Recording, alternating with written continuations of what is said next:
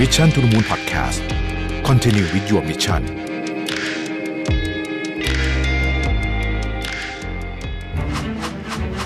เพราะการออกแบบชีวิตคือส่วนสำคัญของเจ้าของธุรกิจทุกคน พบกับเวิร์กช็อปจาก Mission to the Moon ร่วมกับมหาวิทยาลัย หอการค้าไทย Designing Your Life for Entrepreneur มาร่วมวางแผนที่เส้นทางชีวิตของตัวเอง ไปกับ 6 บทเรียนจาก 6 ผู้เชี่ยวชาญ จากมหาวิทยาลัยหอการค้าไทย ที่ได้เซอร์ติฟายด้าน Designing Your Life จาก D School Stanford University สถาบันที่โด่งดังเรื่อง Design Thinking มากที่สุดในโลก พบกับคอร์ส Designing Your Life for Entrepreneur 2 และ 3 กรกฎาคม 2022 ที่มหาวิทยาลัยหอการค้าไทย เรียนจบพร้อมรับใบเซอร์ติฟิเค โดยจำกัดจำนวนแค่ 50 ที่นั่งเท่านั้น สมัครและสอบถามข้อมูลเพิ่มเติมได้ที่ Line Official at Mission to the Moon หรือ Facebook Page Mission to the Moon แล้วพบกันครับ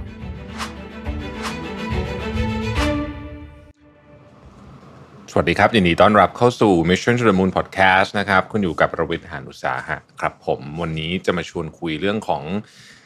ทักษะแรงงานไทยนะฮะแล้วก็ตอนนี้เป็นยังไงไปถึงไหนแล้วบ้างการเ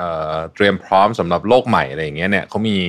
รีพอร์ตของ SCB EIC นะครับที่ชื่อว่า Reskill Upskill ทางรอดแรงงานไทยที่ยังไม่ไปพร้อมกันนะฮะก็น่าสนใจทีเดียว แล้วเดี๋ยวผมอาจจะชวนคุยตอนท้ายนิดนึงว่า เราจะต้องทำอะไรบ้างอย่าเพิ่งเบื่อนะคำว่า upskill reskill ช่วงนี้จะได้ยินบ่อยนิดนึงนะฮะ แต่ผมคิดว่ามันก็มีความสำคัญทีเดียวละนะครับกับอนาคตของเรา ก่อนอื่นก่อนก่อนจะเข้าพอดแคสต์ในตอนนี้นะครับ ผมอ่านหนังสือเล่มนี้อยู่แล้วคือ คือคือยังอ่านได้ไม่เยอะแต่สนุกมาก The Changing World Order นะฮะของ Ray Dalio นะครับนักเขียนคนโปรดนะฮะนักลงทุนมือฉมังของโลก ซึ่งจริงๆมันออกนานแล้วนะหนังสือเล่มนี้นะฮะแล้วมันก็อยู่ในชั้นผมอยู่สักพักหนึ่งละนะแต่ว่ายังไม่ได้หยิบมาอ่านสักที เพราะว่าก่อนหน้านี้ไปหยิบไอ้ Big Debt Crisis มาอ่านแล้วก็แบบโอ้โหพระเจ้าช่วยปวดหัวมากนะฮะ แต่โชคดีที่ Big Debt Crisis เนี่ยมีแปลไทยละ เดี๋ยวผมผมอาจจะยอมภาษาเวอร์ชันภาษาอังกฤษเดี๋ยวไปอ่านแปลไทยน่าจะสมูทกว่าเยอะเลยนะ เพราะว่าภาษาอังกฤษนี่คือคือมันไม่หนุกอะครับเฮ้ยแต่หนังสือเขาดีมากนะ คือคุณเรเดลิโอที่เขาเขาชัดขั้นเทพอยู่แล้วเพียงแต่ว่า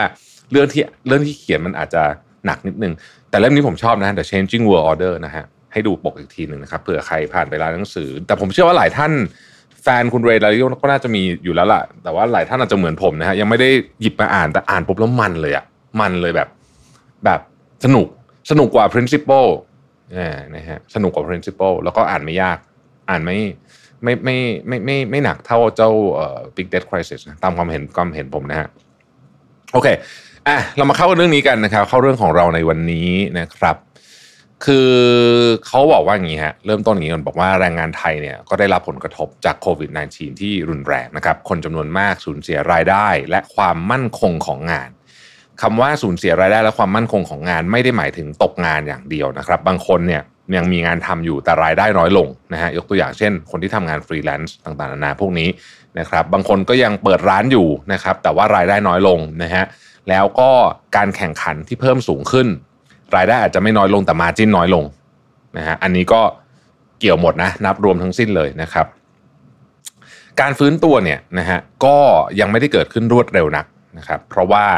มีปัจจัยอื่นเข้ามาอีกนะฮะโควิดอาจจะซาลงไปเยอะมากแล้วตอนนี้ แต่ว่าปัจจัยเรื่องของจีนปิดประเทศนะครับคนทำโควิด zero นะครับเรื่องของรัสเซียยูเครน เรื่องของ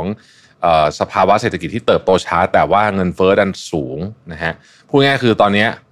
ปัจจัยลบเพียบ ปัจจัยบวกนี่มีนานๆมีทีนะฮะมาแบบแผ่วๆนะแต่ปัจจัยลบนี่ถาโถมนะครับทีนี้วิกฤตทั้งหมดเนี้ยที่เราพูดมาทั้งหมดเนี้ยนะฮะเราเรียกว่าเป็นวิกฤตทางเศรษฐกิจนะฮะแล้วก็สังคมนะจริงๆมันเป็นวิกฤตเศรษฐกิจสังคมการเมืองนะฮะมาครบกันหมดเลยเนี่ยนะส่งผลรุนแรง เป็นพิเศษต่อกลุ่มแรงงานที่มีทักษะน้อยแล้วก็มีรายได้น้อยนะครับพูดง่ายๆคือว่า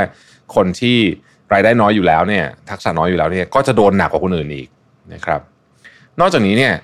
ความต้องการแรงงานในอนาคตก็มีแนวโน้มที่จะเปลี่ยนไปจากเดิมนะฮะ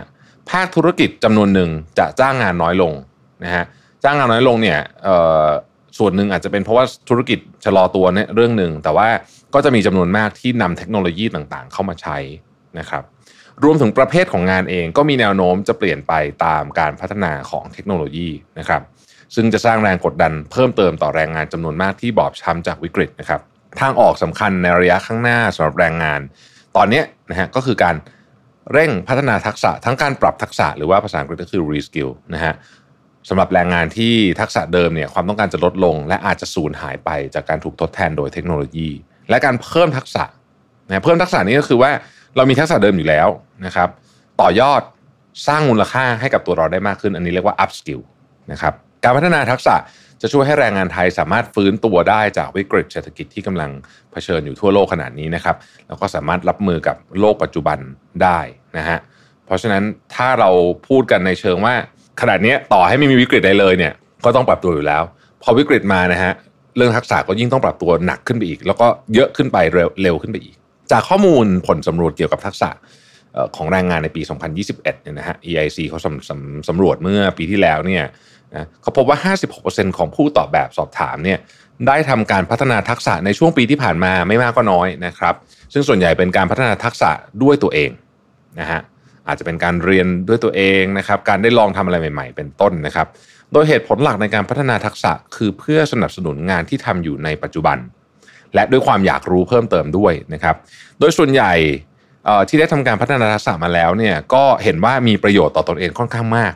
นะฮะก็คือคนที่ได้เรียนอะไรใหม่ ๆ ในปีที่ผ่านมาเนี่ยก็รู้สึกว่าเออได้ประโยชน์มากนะครับ ซึ่งอันนี้ถือเป็นเรื่องที่ดีนะฮะอย่างไรก็ตามเนี่ยการเข้าถึงการพัฒนาทักษะของแรงงานแต่ละกลุ่มก็ยังมีความไม่เท่าเทียมกันอยู่ โดยเฉพาะกลุ่มคนที่มีรายได้น้อยนะครับ มีสัดส่วนของ คนที่ได้พัฒนาทักษะน้อยกว่าคนรายได้สูงอย่างชัดเจนนะครับ โดยผู้ตอบแบบสอบถามที่มีรายได้น้อยกว่า 15,000 บาทต่อเดือนเนี่ยมีสัดส่วนผู้ที่ได้รับการพัฒนาทักษะในช่วงหนึ่งปีที่ผ่านมาเพียง 40%ขณะที่กลุ่มผู้มีรายได้สูงเนี่ยนะครับมีสัดส่วนที่สูงกว่าอย่างเห็นได้ชัด โดยกลุ่มคนที่มีเงินเดือนมากกว่า 1 0 0 0 0แบาท มีสัดส่วนผู้ได้รับพัฒนาทักษะใหม่สูงถึง 69%นะครับ กลุ่มลูกจ้าง SME ก็เป็นอีกกลุ่มหนึ่งที่ได้รับโอกาสในการฝึกทักษะน้อยกว่ากลุ่มลูกจ้างที่เป็นบริษัทใหญ่หรือลูกจ้างภาครัฐอยู่มากนะครับ โดยมีเพียง 36%ของกลุ่มลูกจ้าง SME เท่านั้นที่ได้รับการพัฒนาทักษะผ่านคอร์สที่ในจ้างจัดให้ ขณะที่สำหรับกลุ่มลูกจ้างบริษัทเอกชนขนาดใหญ่และกลุ่มลูกจ้างภาครัฐ สัดส่วนดังกล่าวอยู่สูงสุดถึง 69%นะครับความไม่เท่าเทียมกันในแง่ของการได้รับการฝึกทักษะนี้ถือเป็นปัญหาสำคัญที่ภาครัฐอาจต้องมีมาตรการสนับสนุนสำหรับกลุ่มคนที่ขาดโอกาส นะเพราะกลุ่มคนกลุ่มนี้มักจะเป็นกลุ่มคนกลุ่มเดียวกับที่ได้รับผลกระทบมากในวิกฤตที่ผ่านมานะครับ การขาดเสื้อโอกาสในการพัฒนาทักษะเพื่อปรับตัว ยิ่งเป็นการซ้ำเติมปัญหาความเหลื่อมล้ำมากเข้าไปอีก เพราะฉะนั้นเราพูดกันว่า reskill reskill upskill นะฮะแต่ว่าไม่ใช่ทุกคนจะเข้าถึงโอกาสได้นะอันนี้ก็จะต้องมีการวางแผนผมผมขออนุญาตยกตัวอย่างเคสที่ผมเคยอ่านมาแล้วผมชอบนะครับก็คือของสิงคโปร์นะครับสิงคโปร์เองเนี่ยเขาก็รู้แหละว่าประชากรเขาเนี่ย ก็มีงานจำนวนมากเลย ที่ถ้าเกิดว่าไม่ไม่ได้รับการ reskill หรือว่า upskill เนี่ยคนเขาก็จะไม่มีงานทำนะครับสิ่งที่สิงคโปร์เขาทำเนี่ยเขาก็เอาภาครัฐ ภาคเอกชนนะครับแล้วก็มหาวิทยาลัยนะฮะมาภาครัฐเนี่ยเป็นคนคล้ายๆกับเป็นเจ้าภาพและเอ่อออกตังค์อะว่างันเถอะนะฮะคือคือเป็นผู้ดูแลเรื่องงบประมาณนะครับภาคเอกชนนี่เขาเอาระดับแบบ McKinsey มาเลยนะคือบริษัทที่ปรึกษาแบบใหญ่ๆแล้วก็ไม่ใช่ McKinsey คนเดียวมีหลายคนเข้ามานะฮะด้วยกันนะครับแล้วเขาก็เอาพวก มหาวิทยาลัยดังๆ เช่น NUS อย่างเงี้ยนะฮะเอามาทำงานร่วมกันเขาฝึกเนี่ยไม่ใช่แบบว่าสอนออนไลน์อะไรแบบนี้แค่นั้นนะครับ อันนั้นก็มีแต่ว่าที่น่าสนใจคือเขามีศูนย์ตั้งขึ้นมาเลยนะฮะแล้วก็ถ้าผมจำไม่ผิดน่าจะอยู่ในมหาวิทยาลัยสักอันหนึ่งเนี่ยนะฮะเเป็นศูนย์ต้นแบบนะฮะและให้คนเข้ามาเรียนกับของจริงเลย เช่น สมมติคุณบอกว่า คุณจะสอนอวิธีการใช้ business intelligence tool สำหรับพนักงานแอดมินนะครับพนักงานที่เคยทำงานแอดมินเนี่ย value ของแอดมินเนี่ยอาจจะน้อยลงใช่ไหมเพราะว่ามันมี automation เข้ามา แต่เขาอะมาสอนเลยว่า business intelligence tool เนี่ยทำยังไงนะฮะพนักงานที่เคยทำงานในโรงงานสมมตินะครับทำงานอาจจะสายการผลิตหรือว่าอะไรก็ตามที่เป็นแบบเกี่ยวข้องกับไอ้พวกผลิตผลิตทั้งหลายเนี่ยนะเอ่อจากเดิม skill น้อยจะเป็น low level skill ก็มาพัฒนาให้ให้สามารถใช้อะไรที่มันไฮเทคขึ้นไปได้นะครับกับงานของจริง ๆ คือมาจับมือทำเลยแบบนี้นะซึ่งอันเนี้ย มันไม่เกิดขึ้นได้หรอกครับ ถ้าเกิดว่ามันไม่มีมันไม่มีเจ้าภาพแล้วก็ไม่ไม่มีคนอื่นเข้ามาเกี่ยวข้องด้วย เพราะว่าบริษัทเอกชนที่อยู่ในในในประเทศอะถ้าเกิดพนักงานเราสกิลไม่ดี นะในสุดเราก็แข่งขันกับคู่แข่งไม่ได้เพราะคู่แข่งเราไม่ได้มาจากแค่ในประเทศมาจากต่างประเทศด้วยนะครับ ดังนั้นนี่มันจึงเป็นคล้ายๆกับว่าเป็นเป็นอินเซนティブของทุกคนนะครับมหาวิทยาลัยเองก็เ เหมือนกับมีฐานนักเรียนอะใช้คำนี้แล้วกันใหญ่ขึ้นเยอะเลย จากแทนที่จะต้องรับนักเรียนมาแค่เป็นเรียนปริญญาคราวนี้เนี่ยเขาสามารถเข้าไปถึงคนที่อยู่ในตลาดแรงงาน แล้วก็เราก็สามารถที่จะพัฒนาคอร์สอะไรที่มันแบบที่มันตรงกับความต้องการจริงๆ ได้ ซึ่งผมคิดว่าอันนี้เป็นเป็น win win win solution นะตัวรัฐบาลเองก็แน่นอนก็ได้แรงงานที่มีทักษะมีประสิทธิภาพมากขึ้นนะครับ ทีนี้ถ้ากลับมาดูที่เมืองไทยนะฮะ เอ่อเขาก็ไปสำรวจว่าในระยะข้างหน้าเนี่ย คนไทยสนใจจะพัฒนาทักษะอะไรบ้างนะฮะ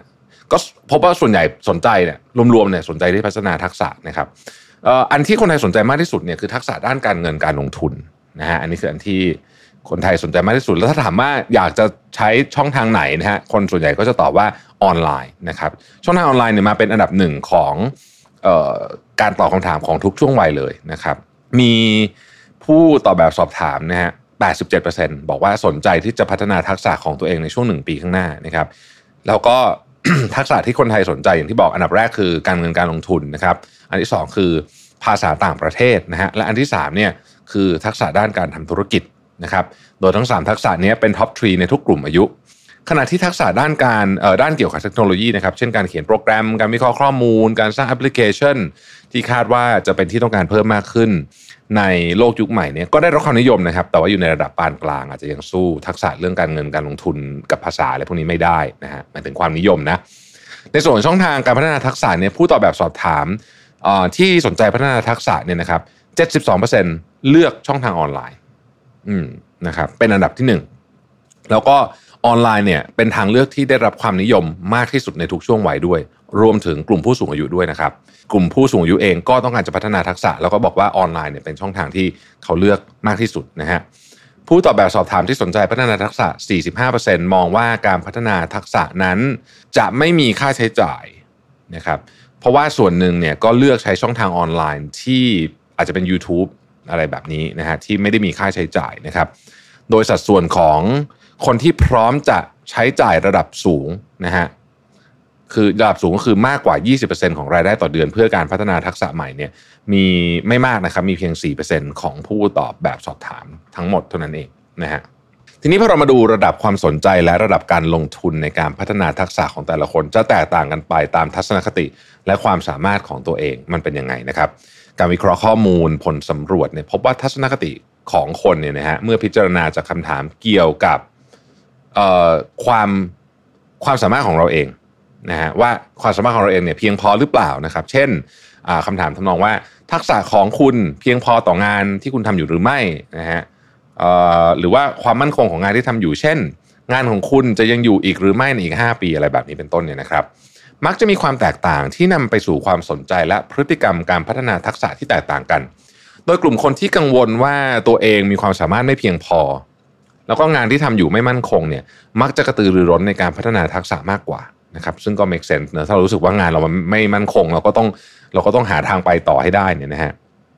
โดยจะมีสัดส่วนของคนที่สนใจพัฒนาทักษะมากกว่า ยอมจ่ายเงินในการฝึกทักษะมากกว่า และสำคัญมาก พร้อมใช้เวลาในการพัฒนาทักษะมากกว่ากลุ่มอื่น ๆด้วยนะครับ ทั้งนี้จากการวิเคราะห์ในแง่มุมดังกล่าวเนี่ยข้อมูลที่น่าสังเกตก็คือว่า คนที่ตอบว่าไม่แน่ใจในความสามารถของตัวเอง หรือว่าความมั่นคงของงานเนี่ยจะเป็นกลุ่มที่ แสดงความกระตือรือร้นในการพัฒนาทักษะน้อยที่สุด คือถ้าเกิดเขาตอบว่า เขารู้สึกว่าไม่มั่นคง อันเนี้ยกระตือรือร้นมาก แต่ถ้าตอบว่าไม่แน่ใจ กลายเป็นกระตือรือร้นน้อยที่สุด ซึ่งน้อยกว่าคนที่มั่นใจในงานและทักษะของตัวเองด้วยซ้ำคือคนที่ตอบว่าผมคิดว่าทักษะผมพอแล้วงานเราก็ยังอยู่ ก็จะยังอยากจะพัฒนาทักษะมากกว่าคนที่ตอบว่าไม่แน่ใจนะครับ ความแตกต่างจุดนี้บ่งชี้ถึงความสำคัญของการให้ข้อมูลและการสร้างการรับรู้หรือว่า awareness เกี่ยวกับความสามารถของแรงงานแต่ละคนเทียบกับความต้องการของตลาดนะครับ อันเป็นจุดตั้งต้นของการผลักดันให้เกิดความต้องการที่จะพัฒนาทักษะของตัวเอง เพราะว่าการรีสกิลพวกนี้เนี่ยเราต้องยอมรับอย่างหนึ่ง คือถ้าเจ้าตัวถ้าถ้าเจ้าตัวไม่อยากทำนะฮะถ้าเจ้าตัวไม่อยากทำโดนบังคับให้ทำประสิทธิภาพของมันจะจะน้อยมากนะครับ ต่อให้คุณไปเรียนอะไรที่มันดีๆ ก็เถอะ มันก็จะน้อยเพราะว่าเจ้าตัวไม่อยากรับ แต่ถ้าเจ้าตัวขวนขวายอยากจะทำนะฮะอันเนี้ยการไปได้ไปเรียนหรือได้ไปทำอะไรเพิ่มเนี่ย ก็จะทำให้เขาเรียนรู้ทักษะนั้นได้เป็นอย่างดีนะฮะทาง EIC เนี่ยมองว่าการพัฒนาทักษะของแรงงานไทยเป็นเรื่องที่สำคัญมาก เราก็ต้องสนับสนุนอย่างรอบด้านและทั่วถึงนะครับ อันประกอบไปด้วย 5 ด้านด้วยกันนะฮะอันที่ 1 คือการให้ข้อมูลและแนะนำนะครับ คือแต่ละสาขาแต่ละอาชีพนะ ก็ต้องการการพัฒนาทักษะที่แตกต่างกันออกไปนะครับสิ่งที่สำคัญอย่างที่บอกต้องมี awareness ความรู้ความเข้าใจในความต้องการของตัวเอง และความต้องการของตลาดแรงงาน ปัจจัยแวดล้อมเกี่ยวกับการทำงานนะครับคือข้อนี้สำคัญเพราะว่าเหมือนอาจารย์แนะแนวอะคือต้องแนะแนวก่อนว่าจะเอาอยัางไง มันเป็นจุดเริ่มต้นนะเพราะว่าถ้าเกิดว่าเราไปทำแบบมั่วๆซั่วๆนะฮะก็คือเรียนไปตามเพื่อนตามอะไรหรือตามตามที่เราคิดว่า เป็นสิ่งที่ควรจะเรียนแต่จริงแล้วมันไม่ใช่เนี่ยมันก็เสียเวลาใช่ไหมฮะข้อที่2นะครับส่งเสริมการเรียนรู้ตลอดชีวิตนะครับอันเป็นสิ่งที่สำคัญมากสำหรับโลกยุคใหม่นะเเพราะว่าโครงสร้างของโลกเนี่ยมันเปลี่ยน เพราะฉะนั้นจริง ๆ อันนี้เนี่ยผมคิดว่าเป็นโอกาสใหญ่เลยนะของมหาวิทยาลัยนะฮะที่จะสร้างโครงสร้างการเข้าถึงการเรียนรู้ที่ง่าย ต้นทุนต่ำมีทางเลือกหลากหลาย เหมาะสมกับตลาด เหมาะสมกับคนทุกช่วงวัย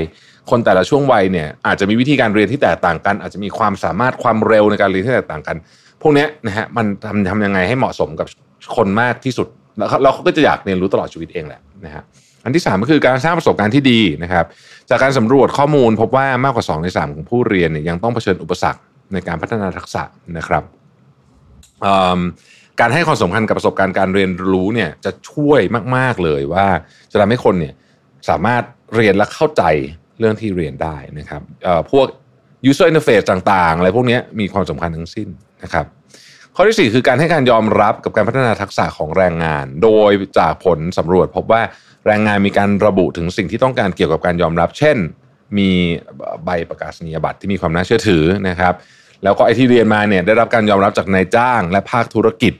สุดท้ายนะฮะสำคัญมากๆเลย การสนับสนุนกลุ่มคนที่ขาดโอกาสนะครับ ผลสำรวจเนี่ยได้แสดงให้เห็นแล้วว่า การพัฒนาทักษะในช่วงที่ผ่านมาเนี่ยยังมีกลุ่มคนที่ขาดโอกาสอยู่ ดังนั้นการสนับสนุนนะครับให้คนเหล่านี้เข้าถึงนะครับทักษะใหม่ๆ เป็นเรื่องที่จำเป็นมากนะครับ แล้วก็ถ้าทำถูกต้องเนี่ยแล้วก็ทำเร็วพอเนี่ยเราก็จะทำให้แรงงานไทยทุกคนนะครับรอดจากวิกฤตได้แล้วก็ปรับตัวไปกับโลกใบใหม่ได้พร้อมกันนั่นเองนะครับ ขอบคุณที่ติดตาม Mission to the Moon นะครับแล้วเราพบกันใหม่พรุ่งนี้ สวัสดีครับ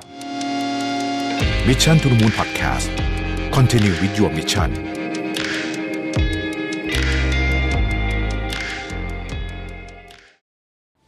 และหากใครที่สนใจอยากจะพัฒนาทักษะ Designing Your Life นะครับ พวกเรามีเวิร์กช็อปพิเศษมาแนะนำให้ทุกท่านนะครับ กับการร่วมมือกันระหว่าง Mission to the Moon